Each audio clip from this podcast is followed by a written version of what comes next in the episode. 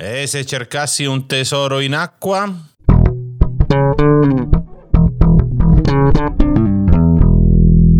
Io sono Ivan Fucile e questo è Ipoteticast, il podcast che spera come sempre di trovare finalmente un modo per diventare ricchi e famosi.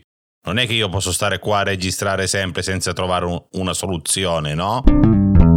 Eccoci qua a cercare per tutto il globo terraqueo, come direbbe qualcuno, un modo per riuscire a fare soldi. Senti che bel termine, globo terraqueo, è fantastico. Sarebbe anche da dire, forse al contrario, so che è sbagliato, però sarebbe ac- ac- acquaterreno. Dai, allora, due terzi della nostra terra sono ricoperti d'acqua. Quindi, tanto vale, se dobbiamo provare a cercare di fare soldi, ma perché non cercare di fare soldi in acqua? Cioè, ce la fa la Ferragna a vendere una bottiglia d'acqua a 8 euro al litro? Perché non possiamo provarci anche noi a guadagnare con l'elemento imprescindibile della vita, cioè il business? Andiamo per esclusione. Allora, lasciamo perdere l'acqua stile Ferragni.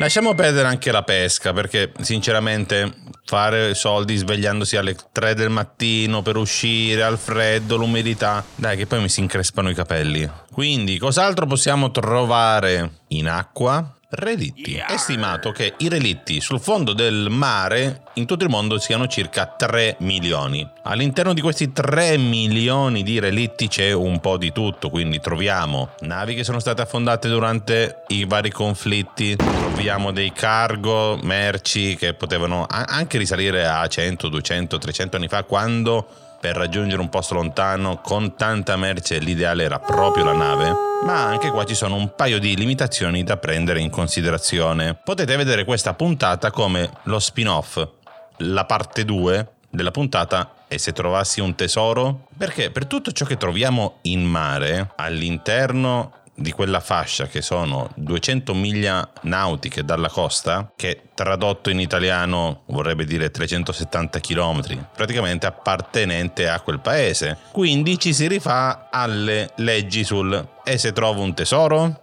Episodio che vi metto il link in descrizione o in caption come dicono quelli bravi. Riassumendo con una frase, quello che trovate il 25% è vostro, il resto dovete consegnarlo allo Stato o vi riconoscono una somma pari al 25% del valore di quello che trovate.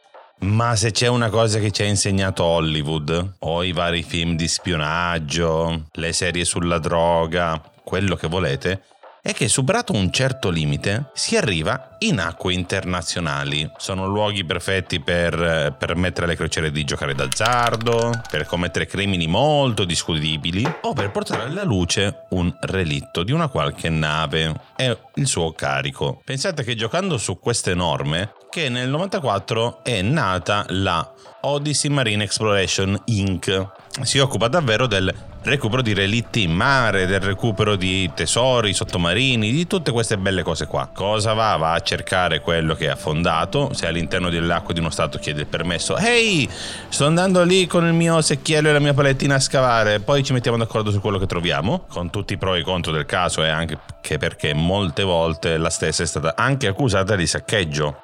Questo succede nel caso in cui non avvisi nessuno e ti tieni per te tutto quanto. Perché è vero che esiste il limite delle acque internazionali, ma il relitto può essere rivendicato dallo stato di appartenenza. E seconda cosa è il fatto che sono aziende commerciali e operano senza eh, le regole, senza le normative che vengono di solito applicate agli scavi di tipo archeologico, molte volte arrivando appunto a rovinare piuttosto che distruggere in maniera inequivocabile tesori storici di incredibile valore. Ma ne vale la pena fare tutto sto casino, stato, mica stato, chiedi concessioni, tutto quanto, per riuscire a fare qualche moneta? Mm, guarda, vi parlo di un caso italiano.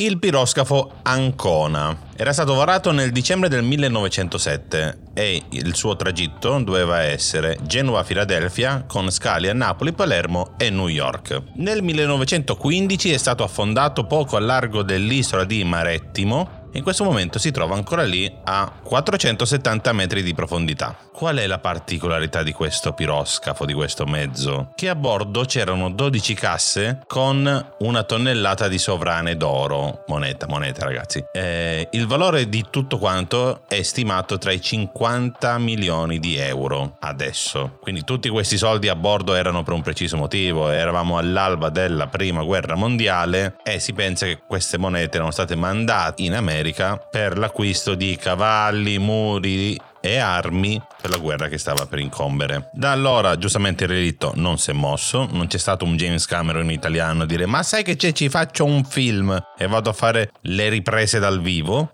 e il relitto già c'è appunto ancora lì sotto. Nel 2007 i nostri amiconi della Odyssey che abbiamo parlato prima hanno depositato al Tribunale di Tampa la richiesta di appropriazione del relitto, chiedendo appunto allo Stato italiano «Ehi, guarda un po' cosa c'ho qua! Ho una fantastica tazza con la scritta Società di Navigazione a Vapore Italia».